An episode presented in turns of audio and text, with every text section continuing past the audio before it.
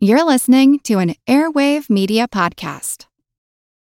When you need mealtime inspiration, it's worth shopping Kroger, where you'll find over 30,000 mouthwatering choices that excite your inner foodie. And no matter what tasty choice you make, you'll enjoy our everyday low prices, plus extra ways to save, like digital coupons worth over $600 each week. You can also save up to $1 off per gallon at the pump with fuel points. More savings and more inspiring flavors make shopping Kroger worth it every time. Kroger, fresh for everyone. Fuel restrictions apply.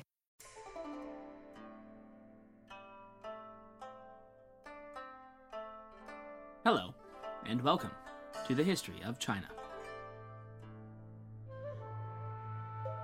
Episode 84 The Khan of Heaven. Last time, the Prince of Qin, Li Shimin, pulled off one of the most audacious and infamous coups in Chinese history when he outmaneuvered his two brothers at the Xuanwu Gate of Chang'an, and along with his faithful retainers, killed them both. As we ended off the episode, he had translated that fratricide into first becoming the crowned prince of Tang, and then forcing his aging father, Emperor Gaozu, into a not quite entirely voluntary early retirement, thereby succeeding him to the throne in 626. Today, we'll pick up there and chronicle the early period of this Chinese monarch, who would posthumously receive the name, all in all, Wen Wu Da Sheng Da Guang Xiao Huangdi, or approximately the cultured and martial great sage, great expander, filial emperor. Which is certainly descriptive, but quite the mouthful. Fortunately, then, history has come to know him by a much more abbreviated temple name that is, Emperor Taizong. Taizong came to power when he was 28 years old, and not only was he more or less in the prime time of his life, but he was something of a political and military rock star even prior to coming to power. Of course, the crowning moment of his military glory had come with his decisive victory at Hulao Pass two episodes ago, marking him as truly a cut above even his elder brother, the crown prince, and sparking the latter's jealousy and the former's ambition. Professor of history Howard J. Weschler writes of Taizong's earliest period in power, quote, a dashing and successful commander, his character had been formed by the time he seized the throne by years of arduous fighting in the field. He had a truly imperial bearing, and cut an intimidating and magnificent figure at court. Much of his success in dealing with the Turks derived from his forceful personality and his heroic presence. Nevertheless, Taizong was an extremely self conscious ruler, both within the period of his rule, but also, and perhaps even more so, concerned with how history would ultimately judge him. Taizong was perhaps one of the most, what we might call today, media savvy monarchs of Chinese history. He had an abiding penchant for dramatic flair, just the sort of thing he knew his court historians would love to include in their accounts of his reign. On one particularly notable example, two years into his reign, the capital region was inundated by a plague of locusts. Making sure that his court was all there to observe him, he conspicuously surveyed the damage the insects had caused to the imperial gardens, and then scooped up a handful of the locusts in his hands and dramatically cursed them, saying, the people hold grain as the same as life itself, yet all the same you devour it. Better that you devour my own lungs and bowels.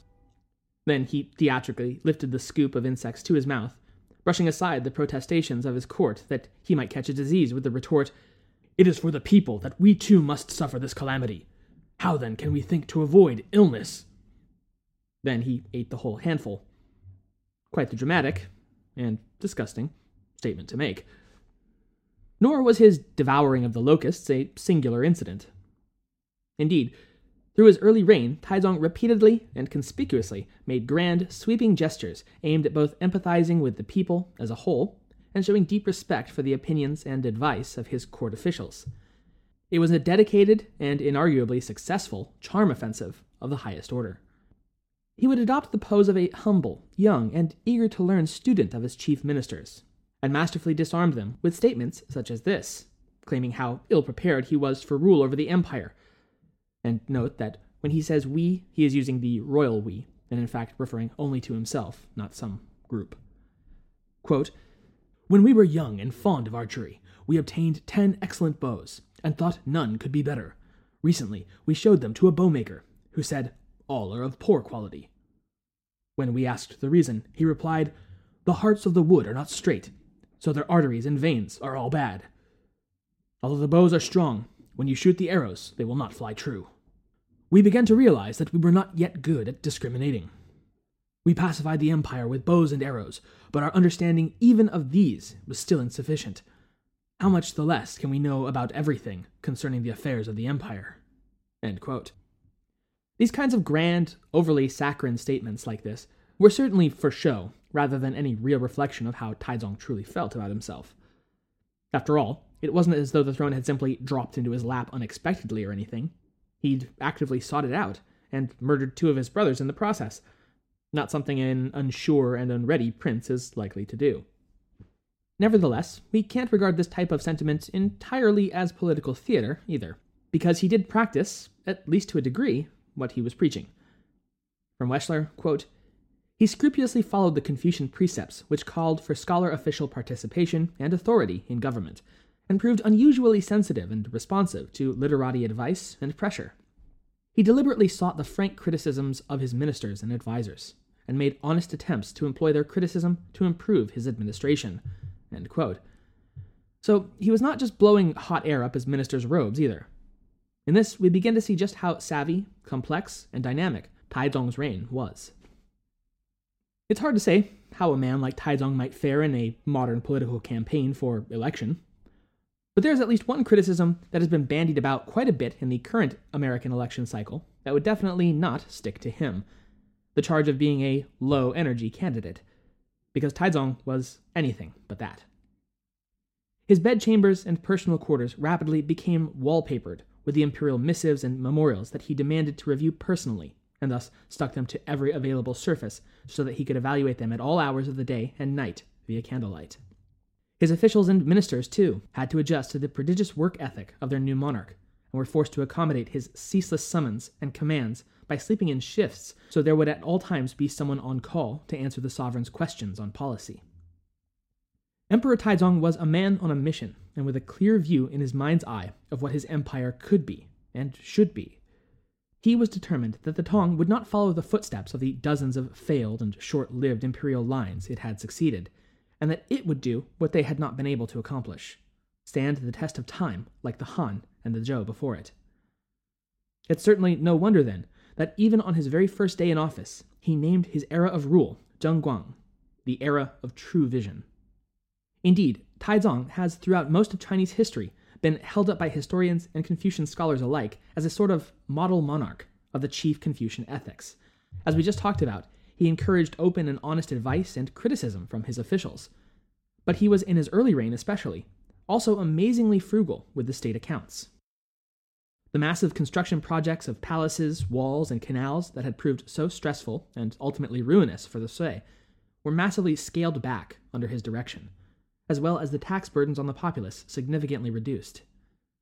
Taizong is recorded as having remarked to his court only a few months into his reign, quote, the ruler depends on the state, and the state depends on its people. Oppressing the people to make them serve the ruler is like someone cutting off his own flesh to fill his stomach. The stomach is filled, but the body is injured. The ruler is wealthy, but the state is destroyed. These sorts of declarations delighted his Confucian officials, and the easing off of taxes and corvée labor requirements were, unsurprisingly, received by the peasantry with wide popularity. Did I mention he was something of a rock star in his time? But almost as soon as he had taken the throne, Taizong was faced with a tremendous foreign policy crisis.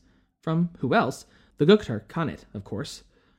You may remember from the several previous episodes that the Khagan of the Turks had been looming large over this Chinese internecine period slash civil war, paying back in kind the decades of internal meddling and playing factions against one another that the Chinese had done to them when it had been strong and unified.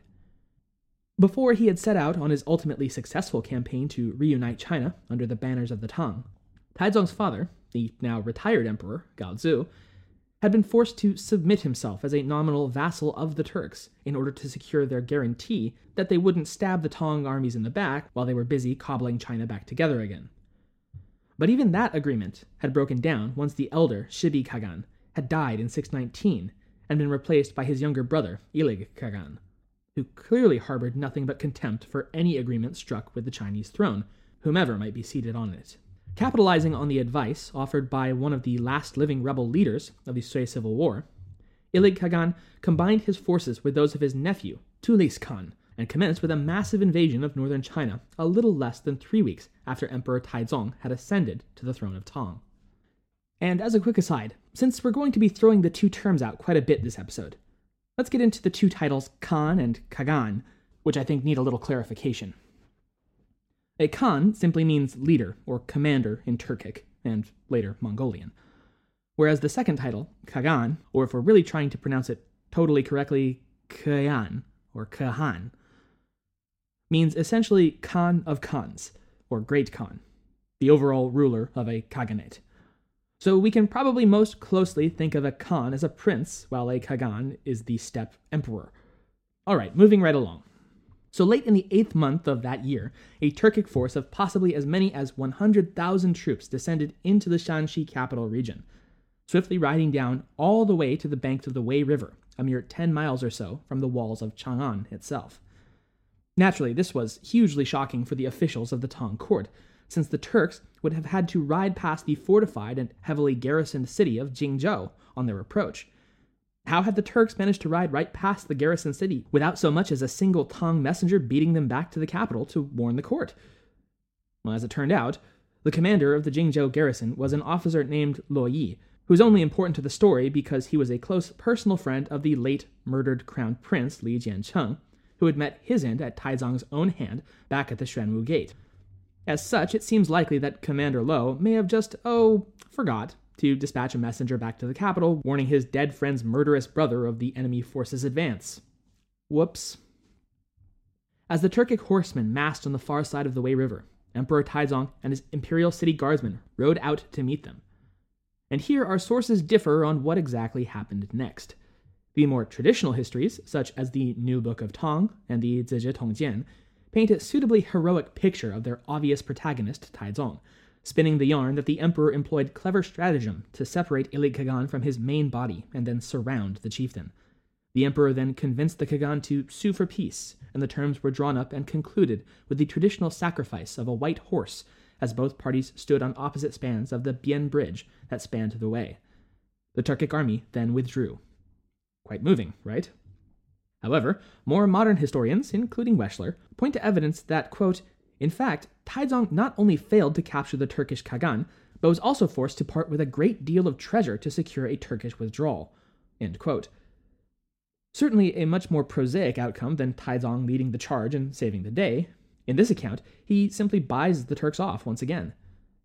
This outcome seems to be alluded to by Taizong himself, who would later sadly hearken back to the shame he had suffered at Wei River, a statement that makes little sense in the context of the older tellings, but makes perfect sense if he'd been forced to empty out his treasury and promise them more payments in the future in order to send the enemy packing.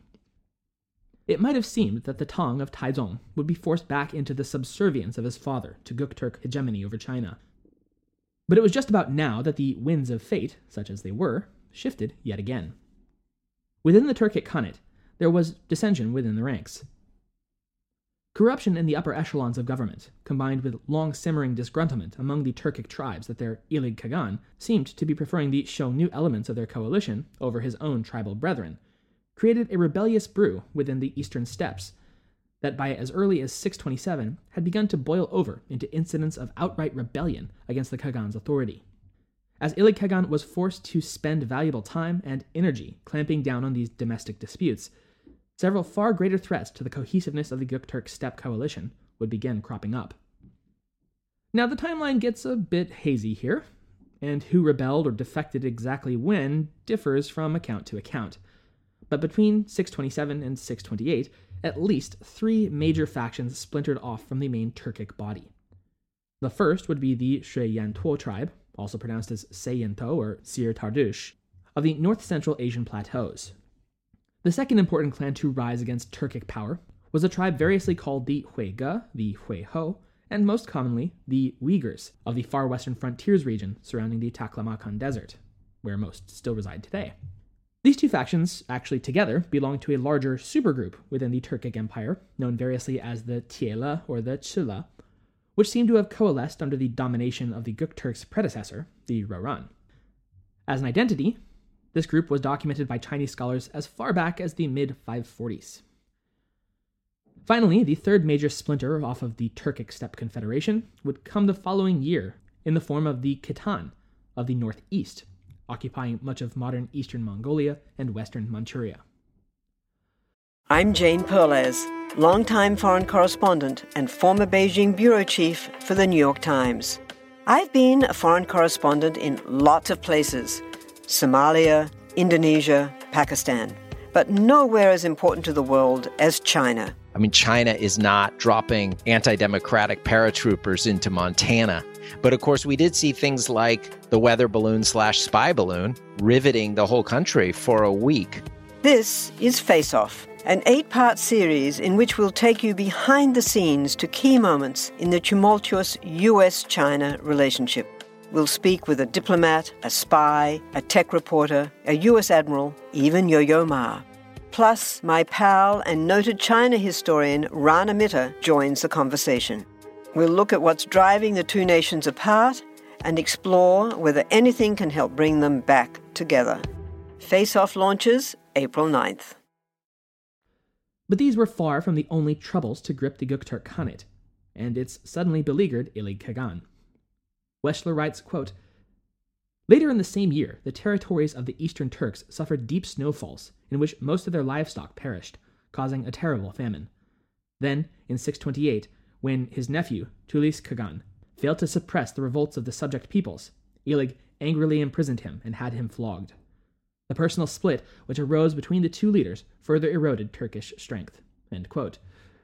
When Tölis Khan was released from his cell, he was understandably rather miffed at his uncle saying essentially, well, the heck with this, he sent a secret letter to Emperor Taizong in Chang'an, requesting the sovereign's permission to defect to his court. Now, either this letter was intercepted, or perhaps Ilig Kagan was planning on attacking Tölis Khan anyway.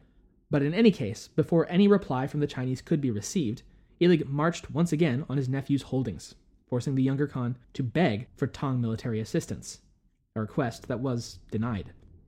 Taizong figured why risk my men to stop the Turks from bleeding themselves to death? Either side winning is not exactly great for me, so let's see how long we can string this little barbarian war out. Now, here things start to get really interesting, because though in practice, China by this point had almost entirely been unified under the Tang government, the keyword there is almost. In fact, there was one last lonely holdout, rebel commander, and pretender emperor still actively opposing Tang suzerainty, and that was a man named Liang Shidu who had initially been an agrarian rebel leader against the Sui, based in the city of Shuofang. Though Liang Shidu had declared himself the emperor of yet another Liang, like many of the other anti Sui rebel factions, the Tang included, he had accepted the support and alliance of the Gokturk Khan in exchange for his vassalage. As such, his forces carried into battle with them a wolf headed standard, the symbol of the Turkic Khans they nominally served. Indeed, it had been on the advice of Emperor Liang Shidu that Ilig Kagan had marched on Chang'an in 626 and forced Taizong to pay him off rather than attack. But by 628, with his Turkic master now fractured and large chunks of it peeling off and either defecting to the Tang outright or just killing one another, this last rebel pretender emperor found himself stripped of the protection the Khanate had provided up until now. The situation was further exacerbated for the Gokturks when, in 628, Emperor Taizong publicly proclaimed his support for a rival Khan, dubbed Bija Khan, who, in turn, acknowledged Tang domination of the Turkic Steppe Confederation. By the new year of 629, Taizong was absolutely assured of his victory. So much so that even favorable terms were brushed aside in favor of his total domination. Weschler again writes, quote, by 629, Ilig Kagan was reduced to such straits that late in the year he went so far as to publicly proclaim himself a vassal of the Tang.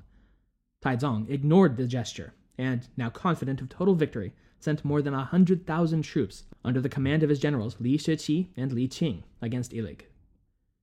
Ilig's camp, at this time located to the south of the Gobi, was taken with a great slaughter of men and livestock. This fateful battle would occur near what is modern Hohhot, Inner Mongolia. The Kagan himself was able to flee the carnage and retreated northwards to the Yinshan Mountains, bordering the Great Gobi Desert, but it was of little use. Though he repeatedly made further offers of submission to the Tang negotiators sent by Taizong, it was determined by the Tang generals that the Kagan was merely stalling for time, and he did not truly intend to voluntarily submit to the emperor's will. As such, they attacked the Kagan's refuge on the 2nd of May, 630. In the course of the battle, Ilig's wife, who was in fact a princess of the Sui dynasty named Yi Cheng, was killed, and at last the Kagan himself was taken captive. His forces broken, and his spirit shattered, he was taken in chains back to Chang'an and brought before Taizong on his throne to face Chinese justice. With this tremendous victory, Taizong had managed to completely turn the tables on what had been both his and his father's most dangerous foe. Gaozu, in fact, was still alive to witness this total destruction of the Eastern Turks at the hands of his son, and with it the last and greatest threat to the enduring stability of the political order he had helped establish. In the northern steppes, with their Kagan defeated and imprisoned, the Eastern Turkic Confederation did what confederations do once the force holding them together is removed it disintegrated. The Blue Turks of the East, as well, of course, as the subsidiary tribes they had up until now controlled, once again scattered in three primary directions. Some, of course, surrendered to the Tang and pledged themselves to the dynasty's will and service. Others further to the west would surrender instead to Tang's ally, the victorious rebel Xueyantuo tribes, who would come to quickly fill much of the power vacuum north of China following the Eastern Turks' destruction, and would in time find themselves grating against the Tang, much like their former masters. The third option, open to some of the Turkic people, was to flee west, to the territories still controlled by the Western Turkic Kagan. Regardless, Emperor Taizong wished to commemorate this truly dramatic turning of the tables, and his complete domination over this once mortal foe. As such, in the late spring of 630, Taizong commenced with a magnificent ceremony in which the several, almost assuredly stage managed, members of the tribes of the Northwest formally requested that he personally take up the mantle of the Child of the Open Sky and Kagan of the Turks. In his book, The Rise and Splendor of the Chinese Empire, Rene Grousset describes the proceedings as, quote, the Tang history complacently describes the imposing spectacle of the Turkish chieftains prostrate at the feet of Taizong. At a public audience, the emperor liked to see them all together, both the Khans recently conquered and those who had come over long ago. As soon as they had arrived in the audience chamber, they performed the respectful ceremonial of knocking their foreheads on the ground three times at each of the prostrations. The chieftains of the loyalist hordes took precedence over Ilig Kagan, who was treated as a prisoner of war. However, after humiliating him, the emperor shrewdly granted him pardon and assigned him a place at the court, where he was kept in a state of semi captivity.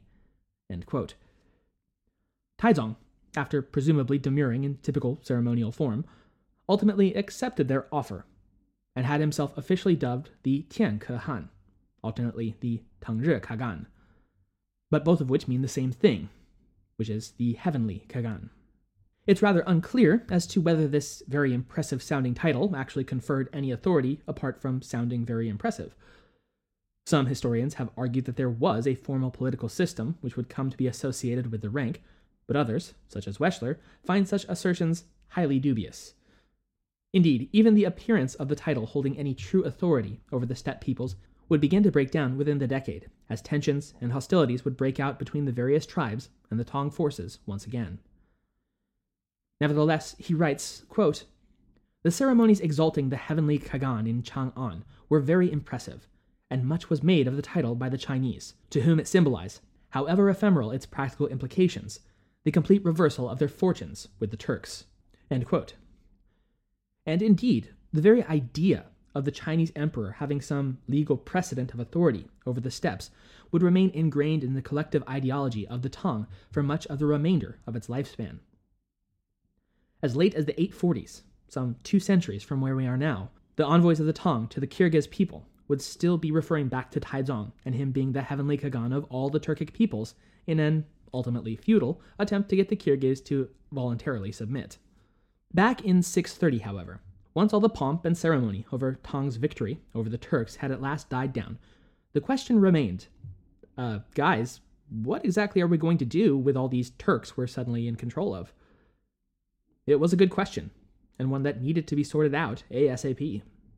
But as it turned out, the imperial court's officials held widely differing views on the solution. Some held that they should simply be left where they were, north of the Ordos Loop of the Yellow River, and maintained as vassals to the throne. Still, others felt that they should be resettled within China proper, but kept together and allowed to retain their cultural identity. But with each tribal leader being given a rank equal to the Khan of the Ashina clan, thereby breaking up the coalition. It seems, though, that the majority at court wished to scatter the Turks across China's northern provinces, thus breaking down their tribal bonds altogether, and over time, sinicizing them. The argument was that so long as they retained their non Chinese culture, or were kept together as a group, they would keep their ability to once again coalesce into a group that could threaten Tang China's stability.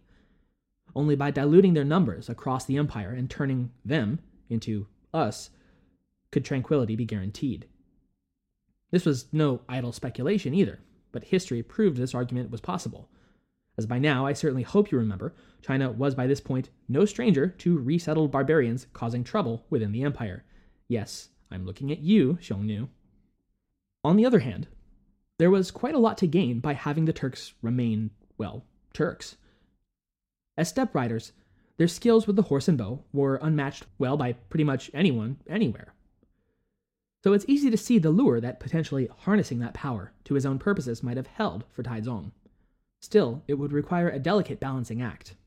He'd need to keep the Turks intact, and not only together, but specifically away from the influences of Chinese culture.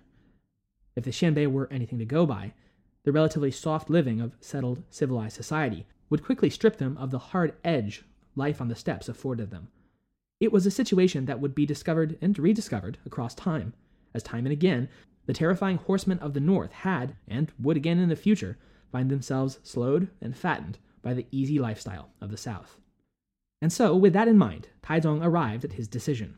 He opted to carry out the plan put forth by his chancellor, 完 Yanbo, who stated that the Turks should be resettled within China, but only along the borders of the northern provinces, retaining their tribal form, and only on lands that had not yet been settled by the Chinese. It was, in effect, a plan to sort of put them on a human wildlife reserve, and thereby be able to retain their strength and ferocity, while still being able to employ them for the Tang dynasty's own purposes. Two commandants would oversee the resettled Turks, but they would otherwise be pretty much left to their own ways and customs. And as for those who might think of rousing their former confederates to resistance, most prominently, say, the high ranking members of the Ashina clan, they would be resettled in Chang'an directly, granted use of the imperial surname Li, and granted princely titles. Surely, everyone has their price. Still, it would be a bitter pill for many of the Turks to swallow, and a long simmering point of shame and hatred to be laid so low. In fact, to this day, in the Orkhon Valley of central Mongolia, two stone monuments still stand. These monoliths, called the Orkhon inscriptions, or alternately the Khoshoo Tsaidam monuments, were erected in the early 8th century to commemorate two great leaders of the Turks, Bilge Kağan and his younger brother, Kul Tegin. These monuments stand as the oldest known example of Old Turkic script, though it is also translated into Chinese, a sort of Asian steplands Rosetta Stone, if you will. Originally, each of the monument's four sides were covered from top to bottom with the message to eternity the great Khan ordered carved, though some of the writing has been rendered unreadable through time. Still, large sections of the monument do remain readable, detailing Bilge Khan's life and conquests, and of him reuniting his people. But another section describes his attitudes towards the Chinese and his predecessors who had, at least in his view, taken the coward's way out by ever submitting to them. The section reads quote, Because of a want of harmony between the nobles and the people, and because of the Chinese people's cunning and craft and its intrigues, and because the younger and the elder brother chose to take counsel against one another and bring discord between nobles and people, they brought the old realm of the Turkic people to dissolution, and brought destruction on its lawful Khagans. The sons of the nobles became the slaves of the Chinese people, their unsullied daughters became its servants. The Turkic nobles gave up their Turkic names, and bearing the Chinese names of Chinese nobility, they obeyed the Chinese emperor and served him for fifty years. For him, they waged war in the east toward the sun's rising, as far as Bokli Khagan. In the west, they made expeditions as far as Temir Kapig. For the Chinese emperor, they conquered kingdoms and power. The whole of the common Turkic people said thus I have been a nation that had its own kingdom. Where now is my kingdom? For whom do I win the kingdoms? said they. I have been a people that had its own Kagan. Where is my Kagan? Which Kagan do I serve? It would be a question that the Turks, and those who would inhabit the plains of Asia after them, would have time enough to ask themselves in the centuries to come. Because now, with his empire made whole, and his enemies thoroughly defeated, in the year 630, there could only be one answer to the question, which Khagan do I serve? And that is Emperor Taizong of Tang. Next time, we'll continue our look at the reign of this great consolidator of China, as he continues to build a foundation for a dynastic line that would indeed span the ages, and prove to be China's second great golden age. Thank you for listening.